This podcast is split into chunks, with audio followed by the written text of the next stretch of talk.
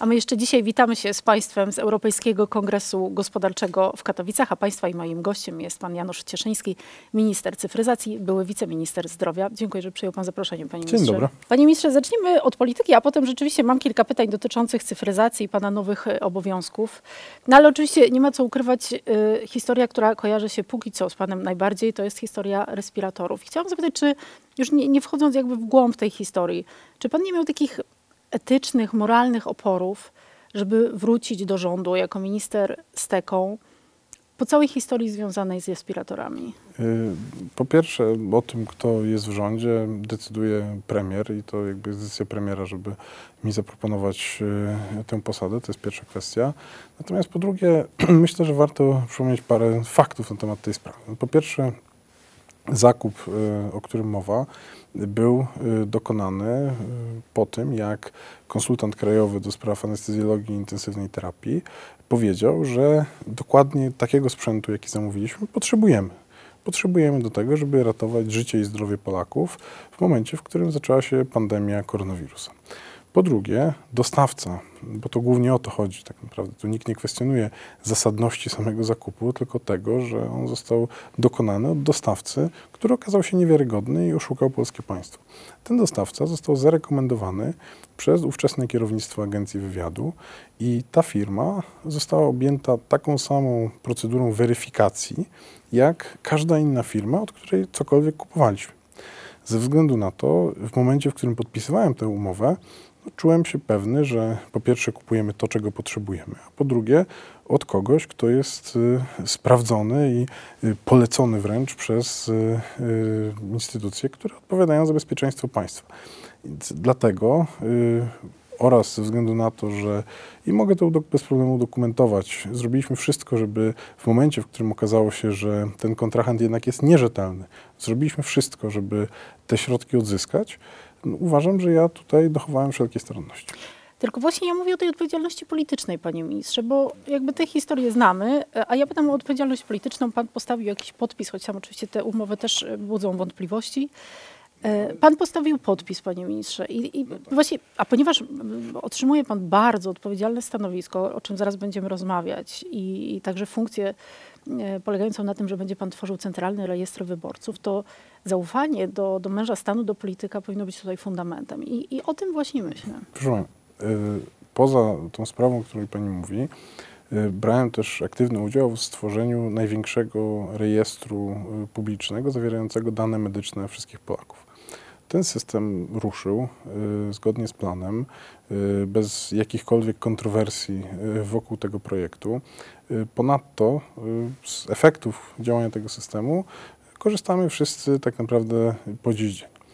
Nigdy nie było jakichkolwiek wątpliwości co do tego, czy dane, które w nim są zawarte, są bezpieczne, czy one nie, nie są komuś udostępniane. Także wydaje mi się, że jeżeli ktoś chciałby ocenić moje predyspozycje w kontekście takiego projektu jak Centralny Rejestr Wyborców, to wydaje mi się, że y, warto by patrzeć na to także przez pryzmat tego, czy y, jako osoba, która z ramienia politycznego kierownictwa jest za to odpowiedzialna, potrafię realizować y, skomplikowane projekty informatyczne i uważam, że w tym wypadku y, mogę pokazać konkretne fakty, które świadczą o tym, że tak właśnie jest. To prawda, bo ja pamiętam pewne pana działania z obszaru zdrowia, ale żałuje pan, to jest rysa na pana życiorysie politycznym i nie z, tylko? pewno, z pewnością jest tak, że y, ta sytuacja no, w żaden sposób mi w życiu nie pomoże. Natomiast ja po pierwsze y, mam absolutną pewność co do tego, że wszystkie moje działania były zgodne z prawem, że były uczciwe, że nie były związane z jakąkolwiek chęcią, nie wiem, uzyskania korzyści dla mnie samego y, i że były one realizowane w zupełnie wyjątkowym czasie, w czasie, w którym cały świat zmagał się z początkami pandemii koronawirusa i że Co nie robiłem... uzasadnia takiego braku roztropności oczywiście. Ale, prawda? szanowna pani redaktor, jeżeli pani ocenia, że zakup sprzętu, który, na który zapotrzebowanie zgłasza konsultant krajowy, A który nie działa. zakup sprzętu, y, który, y, no ale to, to, że on nie działał, to jest odpowiedzialność kontrahenta, który dostarczył wadliwy sprzęt. To nie jest, y, to nie jest tak, że ja w momencie zawierania umowy miałem powody ku temu, aby mieć jakiekolwiek wątpliwości co do tego, czy zamawiam sprzęt funkcjonujący, ponieważ umowa, no to jest zupełnie oczywiste, przewidywała, że to Sprzęt będzie funkcją sprzęt, będzie. który będzie w pełni, Czyli w pan- pełni działający. Kończąc ten wątek, Y- panie ministrze, pan uważa, że to jest odpowiedzialność polskich służb, a nie Janusza Proszę Cieszyńskiego? pana, nie jest moją rolą ocenianie polskich służb. To jest rola zupełnie innych osób. Ja się takiej ocen nie będę podejmował. Dlaczego? Natomiast y, moją rolą jest to, żeby w transparentny sposób przedstawić wszystkie okoliczności takiej spra- tamtej sprawy, tak, aby każdy mógł sobie na ten temat wyrobić zdanie. Warto też przypomnieć to, że to na moją prośbę y, na stronie Ministerstwa Zdrowia została zamieszczona kompletna lista wszystkich podmiotów, które y, uzyskały jakiekolwiek zamówienie w trybie ustawy covidowej. I wszystkie podmioty, które, y, od których cokolwiek kupiliśmy, były na tej stronie i tak naprawdę od tego zaczęły się pierwsze y, doniesienia medialne, czyli od tego, że to wszystko, co robiliśmy, było transparentne, nic nie ukrywaliśmy i ja oczywiście rozumiem, że ta sytuacja nie wyszła tak, jak powinna i że ten zakup się nie zakończył sukcesem. Tego nikt nie kwestionuje. Natomiast uważam i wydaje mi się, że przedstawiłem konkretne powody, dla których tak jest, że dochowałem wszelkich starań, żeby y, dokonać dobrego zakupu. To, że to się nie wydarzyło, jest odpowiedzialnością przede wszystkim kontrahenta, który okazał się nierzetelny. Panie ministrze, wracając teraz do pana nowej roli. Będzie pan miał jako minister dostęp do materiałów, które mogą posłużyć do protestów wyborczych. To nieprawda. Proszę wyjaśnić. Y, Minister cyfryzacji przygotuje rejestr. Tak samo jak minister cyfryzacji jest na przykład gestorem rejestru PESEL, ewidencji pojazdów i kierowców i innych tego, tym podobnych rozwiązań informatycznych. Y, To, że y, budujemy takie rozwiązania, w żadnym wypadku nie oznacza, że ja będę miał dostęp do jakichkolwiek materiałów z tego systemu. Co więcej, gdybym, gdybym sobie takiego dostępu.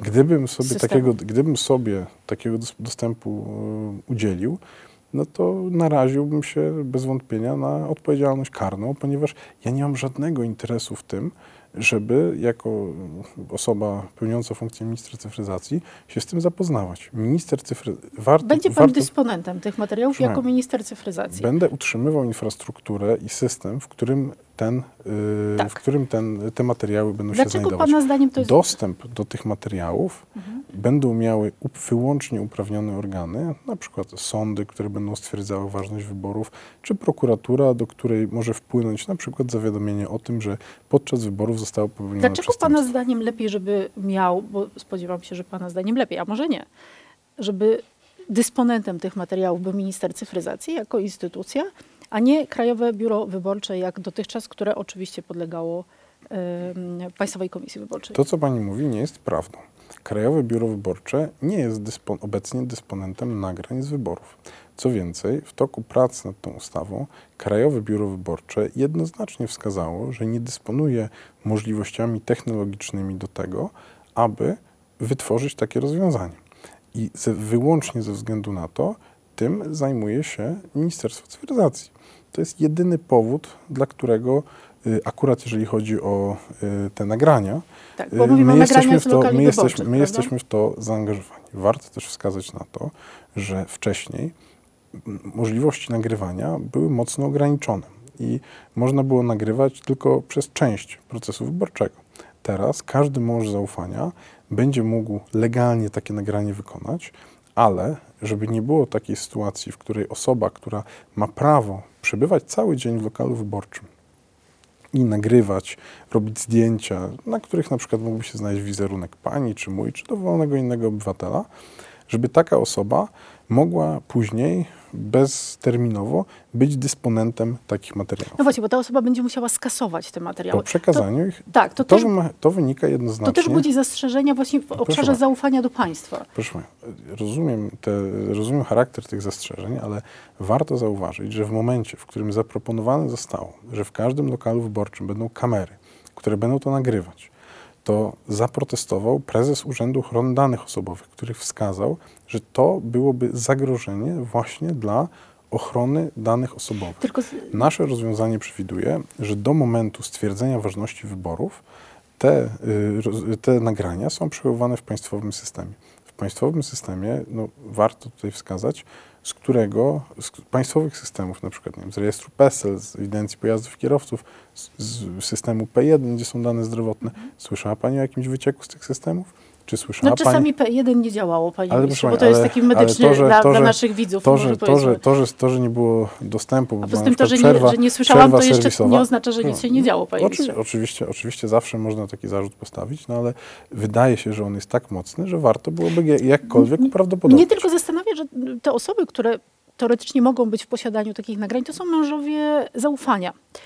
A jednocześnie państwo nie ma do nich w tym rozumieniu zaufania. Czy nie wystarczyło po Proszę prostu pani, to zmienić ustawy ocena- e, po to, żeby rzeczywiście rozszerzyć im e, uprawnienia? To jest ocena, to jest ocena Głównie ekspertów od ochrony danych osobowych oraz organizacji pozarządowych. Zachęcam do prześledzenia y, przebiegu posiedzenia Komisji Sejmowej, która ten projekt rozpatrywała, podczas którego właśnie wskazywano, że y, nawet ten nakaz usunięcia tych nagrań to może być za mało, że to on może się okazać nieefektywny, nieskuteczny. Czyli jeżeli eksperci w zakresie ochrony prywatności i organizacji wyborów mieli wątpliwości, to one by dotyczyły w ogóle tego, czy robić nagranie. A ponieważ nam zależy na tym, aby proces wyborczy był transparentny i żeby każdy, mógł, kto jest mężem zaufania, mógł wykonać nagranie dowolnej czynności, oczywiście poza tym, co się dzieje w kabinie wyborczej, bo to jest objęte tajemnicą, y, która się dzieje w czasie wyborów, uważam, że to jest dobre i to jest właśnie coś, co podnosi transparentność i zaufanie do wyborów. A kto będzie miał dostęp do tego rejestru, panie ministrze? Do, do którego rejestru? Do tego, no, nagrań, do, czy inaczej, do... do, do, miejsca, w którym będą zdeponowane takie materiały, które mogą Dostęp, służyć dostęp do będzie protestów. wyłącznie na wniosek sądu, prokuratury i innych uprawnionych organów. On absolutnie nie ma takiej możliwości, żeby ktoś, nie wiem, z ciekawości albo kierowany innymi pobudkami, y, pra, pracując w Ministerstwie Cyfryzacji, zaczął przeglądać teraz- zawartość tego systemu. Tylko tylko teraz, panie ministrze, mogłabym powiedzieć tak. y, Prokuratura, Zbigniew Ziobro, Prawo i Sprawiedliwość, y, Sąd Najwyższy stwierdzający ważność wyborów, pani y, prezes y, związana z y, partią y, rządzącą. Można postawić zarzut, że państwo, w- nie w rozumieniu instytucji państwa, tylko państwo, mają monopol na te materiały. No ale y, to, panie redaktor, to są wszystko osoby, które pełnią swoje funkcje zgodnie z prawem, zgodnie z procedurami. Z tym też niektórzy decydują. No, no, pani, no, są, są, są, są tacy, którzy w ogóle ze wszystkim dyskutują. Y, Wydaje mi się, że no, moment, w którym stwierdzimy, że y, te urzędy są obsadzone w sposób nieprawidłowy, w ogóle nas postawi w dość dziwnej sytuacji, no bo wtedy by, to by oznaczało, że w ogóle w Polsce nie ma No, to żadnych jest instytucji. podstawowy zarzut. No, myślę, że podstawowy zarzut, który mają niektórzy jest taki, że ten system, którego oni byli profitentami, po prostu przestał funkcjonować. Myślę, że to y, poczucie y, właśnie tutaj Myślę, do końca, odseparowania, odseparowania od wpływu na te instytucje bo- y, przede wszystkim kieruje mm, tymi osobami, dzisiaj- ale to myślę, że myślę, że to już rozmowę. jest filozoficzna tak jest, dyskusja. Oczywiście. Panie ministrze, Y, kiedy będzie możliwość głosowania e, przez internet? Rozmawialiśmy przed chwilką, pan powiedział, że jest wielkim fanem cyfryzacji. Kiedy będzie taka możliwość? Bo takie poprawki były składane i przez Konfederację i przez e, PSL i zostały odrzucone. Warto wskazać, że te poprawki, które były składane przez partie opozycyjne, y, były no, tylko taką PR-owską wrzutką. Gdybyśmy przyjęli te przepisy, de facto one w żadnym wypadku nie, nie były wystarczające do tego, żeby przeprowadzić głosowanie przez A internet. czym pani nie I pan, wnioskodawcy doskonale o tym A wiedzieli. państwo nie mogli sami stworzyć takich warunków? Y, Na pewno taka możliwość od strony legislacyjnej teoretycznie by była, ale warto, myślę, zastanowić się, dlaczego to nie jest, przynajmniej w mojej ocenie, priorytet na ten moment. Otóż zastanówmy się nad tym, co powinno nami kierować, kiedy decydujemy o tym, jakie kolejne cyfrowe usługi wprowadzamy w Polsce. W mojej ocenie powinniśmy się kierować przede wszystkim tym, ile osób ma szansę z nich skorzystać, albo na przykład ile razy ona będzie wykorzystana każdego roku. No i w przypadku głosowania przez internet, no załóżmy, że średnio na rok z hakiem są jakieś wybory, tak? I pewnie skorzystałoby z takiej usługi kilka milionów Polaków. Raz na No to właśnie jest ten, bardzo dużo. raz to na może zaważyć w wyniku wyborczym, raz na, kilka, raz, raz na kilkanaście miesięcy. Wśród młodych ludzi na Raz- przykład, którzy ale, ale to proszę pozwolić, bo to już ja. Mhm. ja kończę, kończę. wiem, że długo mówię, ale to chciałbym zakończyć. I raz na kilkanaście miesięcy kilka milionów użytkowników. Porównajmy to z innymi usługami, nad którymi teraz pracujemy. Na przykład e-recepta. Milion użytkowników, ale każdego dnia. M-Obywatel. 10 milionów pobrań. To są usługi, które funkcjonują na zupełnie Ale inną mamy skalę. XXI wiek, panie Ja wiem, ale, ale jest oczywistym, że nie możemy wszystkich usług uruchomić jednocześnie. Więc jeżeli chcemy je uruchamiać w jakiejś sekwencji, to uważam, że powinniśmy zacząć od tych, które są priorytetowe. Tylko, że I w pani- mojej ocenie właśnie to wynika z tych liczb, o których pani przed chwilą powiedziałem, y, cyfryzacja akurat tego procesu nie jest na pierwszym miejscu. Tylko panie ministrze, jak ja y, słyszę, że Prawo i Sprawiedliwość argumentowało zmianę kodeksu wyborczego tym, że będzie zwiększona frekwencja na wyborach. Dzisiaj y, osobami, które rzadko chodzą na wybory, są osoby młode. Dla nich głosowanie y, na, in, przez internet mogłoby być dodatkową motywacją. A- Nie, zastanawiam się, co, co przeszkadza. Ja proszę Ile by kosztowało stworzenie y, takiego? Wie pani co, ja, ja, akurat nie znam danych, jeżeli chodzi o strukturę demograficzną, ale znam, y, bo te dane są publikowane, strukturę, jeżeli chodzi o y, lokalizację obwodowej komisji wyborczej. Mhm. I jeżeli pani spojrzy na te dane, to zobaczy pani, że y, wraz z, z tym, jak ośrodek jest coraz mniejszy, to, mniejsze, to, to mniejsza jest też frekwencja. I zmiany, które zaproponowało Prawo i Sprawiedliwość, Tak, tak, ja mają znam na celu podniesienie frekwencji w tych y, obszarach Polski, w której ona dzisiaj Ja jest znam niższa. tę argumentację, Myślę, że to jest Ja pytam, kierunek. ja pytam A o poza tym proste warto głosowanie wskazać- przez internet. Dlaczego, Pani, re- pani dlaczego, redaktor, dlaczego, pani mówi o tym, że to jest proste głosowanie przez internet. To jest znaczne uproszczenie tej, tego problemu i uważam aż nadmierne. To nie jest tak, że to jest prosty projekt. To byłby jeden z najbardziej skomplikowanych projektów informatycznych, y, który w ogóle w historii przeprowadzała polska administracja, ponieważ musiałby zapewnić pełną, y, po pierwsze, no, stuprocentową pewność, że y, to zadziała, że te głosy będą policzone w wiarygodny sposób. No proszę przypomnieć sobie, w 2014 roku wybory samorządowe w Warszawie przez rok, przez rok nie dało się ustalić wyniku. I to pokazuje... Jesteśmy 10 lat później, No, prawie, tak, to prawda. Współpracują I- Państwo bardzo blisko z Amerykanami. I w Dlaczego- Stanach Zjednoczonych dlaczego- są, dlaczego a tam są nie- zdalne wybory? Tam, tam, Tam są, są tam, wybory mo- tam można głosować przez internet. Tak? tak. We, we wszystkich Stanach? No pewnie nie we wszystkich, to nie będę się spierać.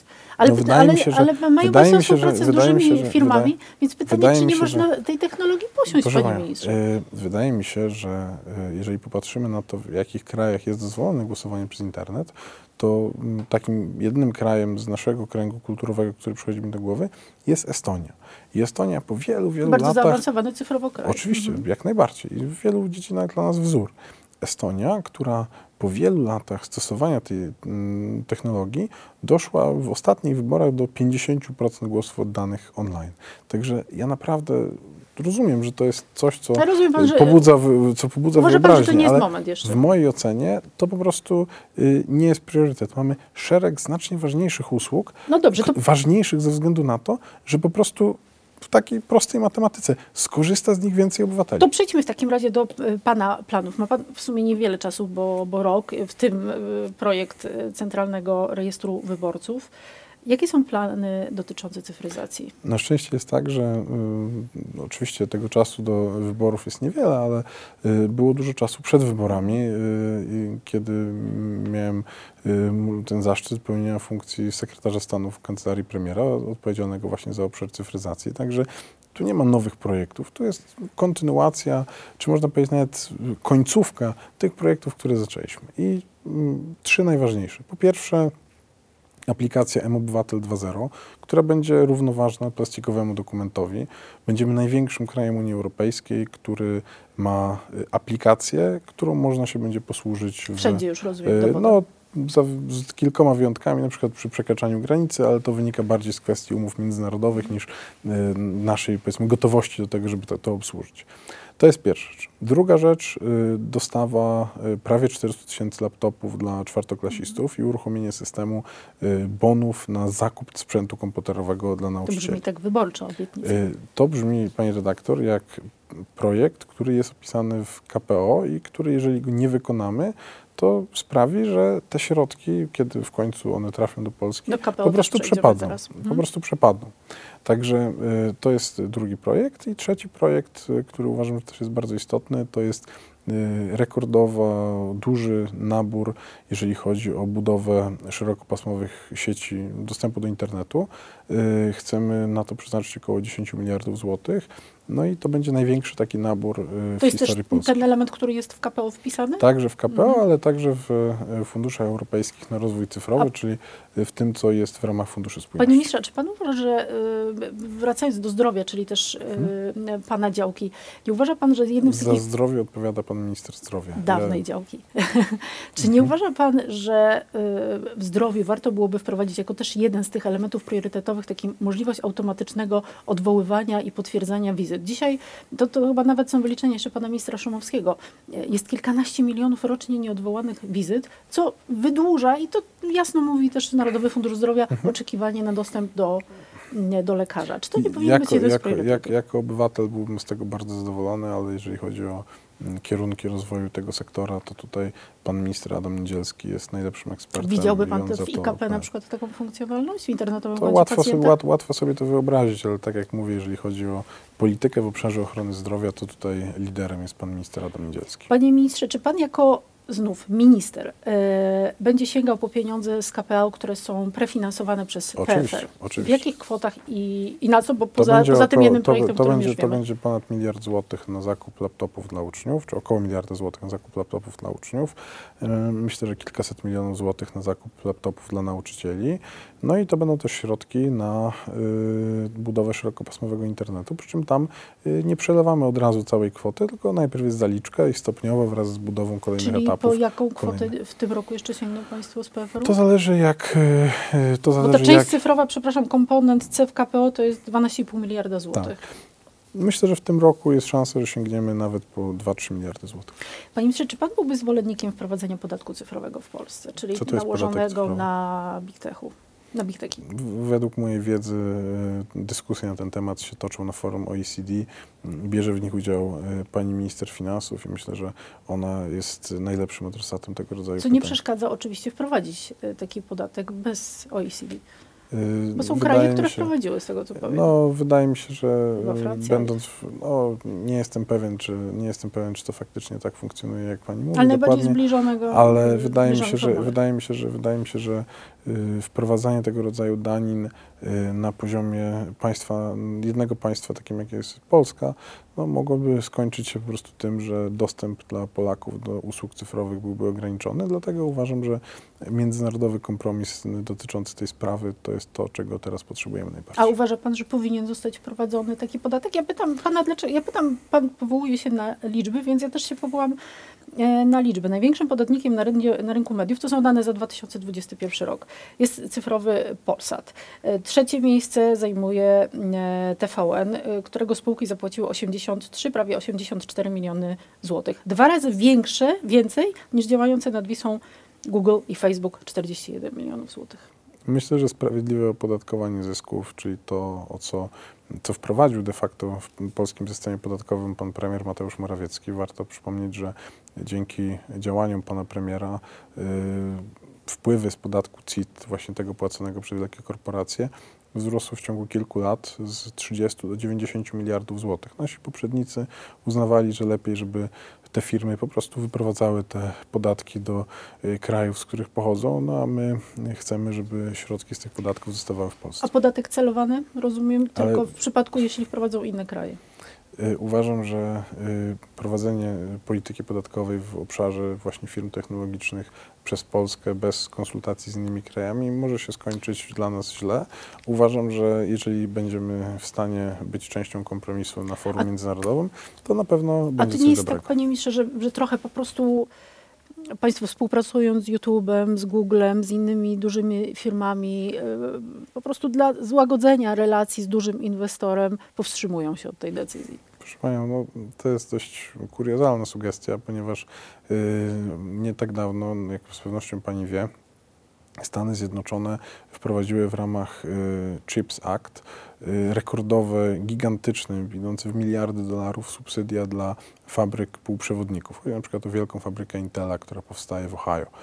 A to Y, wynika z także z no ale- konfliktu na Tajwanie, prawda? no, no, zagrożenia. No to, tak, tak, tak, tak, y, ale y, tam to, y, y, ja nie przypuszczam, żeby mm, to, że państwo mm, współpracuje z Intelem w celu właśnie uniezależnienia się y, od y, zagranicznych dostawców półprzewodników, żeby y, ktoś powiedział panu prezesowi Intela, panie prezesie, to niech pan też nie płaci podatków. Y, Myślę, że takie, y, takie tutaj y, porozumienia z wielkimi inwestorami y, w ogóle nie mają miejsca. Myślę, że to było po prostu przeciwskuteczne. Wydał, y, wydali Państwo ym, y, y, jako ciało decydujące dosyć miękką rekomendację dotyczącą używania TikToka przez administrację. Ja nie Chciałam jestem zapytać- członkiem żadnego ciała, które wydało taką rekomendację. Pytam Pana jako ministra cyfryzacji, czy byłby Pan zwolennikiem twardego zakazu używania TikToka przez administrację publiczną, samorządową? Twardy zakaz używania TikToka przez administrację państwową i samorządową już funkcjonuje w postaci polityk bezpieczeństwa, które y, działają w każdym urzędzie. Łączenie sfery prywatnej i y, służbowej, szczególnie jeżeli ktoś pracuje w administracji państwowej, jest po prostu błędem. Tak się nie powinno robić i y, wprost zakazują tego polityki prywatności i bezpieczeństwa funkcjonujące w instytucjach. W mojej ocenie to, co widzimy na arenie międzynarodowej, to jest gest polityczny, a nie technologiczny. Panie ministrze, to na koniec jeszcze wrócę do y, polityki. Mm, Donald Tusk i śledztwo, które zostało wszczęte w sprawie przekroczenia uprawnień przez funkcjonariusza publicznego. Pana zdaniem y, to jest polowanie na Tuska? Mm, Szanowna Pani Redaktor, y, myślę, że y, szczegóły tego postępowania zna prokuratura i y, myślę, że nie znam konkretów w tej sprawie, ale no, myślę, że pan Donald Tusk tyle złego Polsce wyrządził, że na pewno dobrze, żeby właściwe organy się tymi sprawami Ale dzisiaj mówi Donald Tusk, y, chodźcie do wyborów, patrzcie na urny, bo Cieszyński i Morawiecki mogą wam sfałszować wybory. No i myślę, że to jest doskonały dowód na to, że Donald Tusk w życiu publicznym posługuje się nieprawdą i manipulacją z bardzo prostego powodu. Y, Rozmawialiśmy długo o nagraniach, ale ta sprawa dotyczy, jak rozumiem, Centralnego Rejestru Wyborców. No i y, jak działa Centralny Rejestr Wyborców i czy może realnie posłużyć do manipulacji wynikiem wyborów? Ja, może ja Pani o tym opowiem, a Pani y, spróbuje skomentować, co Pani o tym sądzi. To jeżeli mogę prosić Otóż, krótko. oczywiście. Centralny Rejestr Wyborców służy do tego, żeby wygenerować listy wyborców. Jeżeli cokolwiek byłoby tam nie tak, to pani, udawszy się do lokalu wyborczego, zobaczyłaby, że nie ma pani na liście. Czyli nawet jeśli byłby tam jakikolwiek błąd, to byłby on bardzo prosty do udowodnienia. Co jakby Centralny Rejestr Wyborców nie zlicza głosów. A Donald Tusk sugeruje, że właśnie y, system, który powstaje, ma służyć do tego, żeby zmanipulować wyniki. A na czym polega zaleta Pana zdaniem centralizacji tego systemu względem tego, co było dotychczas, czyli samorządu? Ja powiem, ja powiem y, tak y, może mniej fachowo, bo to są rekomendacje ekspertów z PKW i z KBW, ale y, przede wszystkim chodzi o bezpieczeństwo. Chodzi o to, żeby to funkcjonowało w wydzielonej sieci. Nie wiem, czy pani wie, ale nie tak dawno, chyba z półtora roku temu, w jednej z gmin y, w ramach ataku ransomware zaszyfrowano cały spis wyborców. Gdyby to się wydarzyło w przededniu wyborów, na przykład parlamentarnych na jesieni, to te wybory w takiej gminie po prostu by się nie A odbyły. jaka jest gwarancja, że na poziomie centralnym się to nie E, zdarzy? taka, bo wy bardzo że- taka, inwigilację, że- taka, także że- związaną z konfliktem za wschodnią granicą. no, taka, że zostały zastosowane rozwiązania techniczne, które są też w systemie rejestrów państwowych i tak jak y, komputer y, osoby, która wydaje pani dowód osobisty, nie jest podłączony do internetu, tylko funkcjonuje w wydzielonej sieci, tak samo komputer, y, który będzie obsługiwał rejestr wyborców, będzie w zabezpieczonej, kontrolowanej przez polskie państwo i wydzielonej od reszty świata sieci.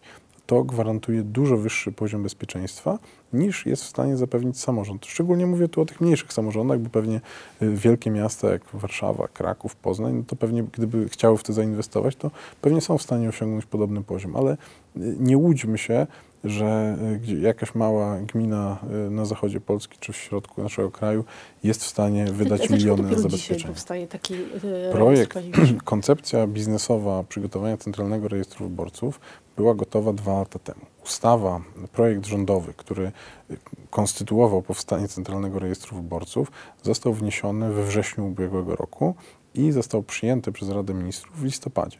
Ze względu na to, że równocześnie został zgłoszony projekt poselski, te projekty zostały połączone na etapie prac sejmowych i przez to faktycznie, tu się zgadzam, te prace wdrożeniowe zaczęły się, y, zaczęły się dość późno, ale ze względu na to nie ma tutaj konkretnego terminu wdrożenia tego systemu.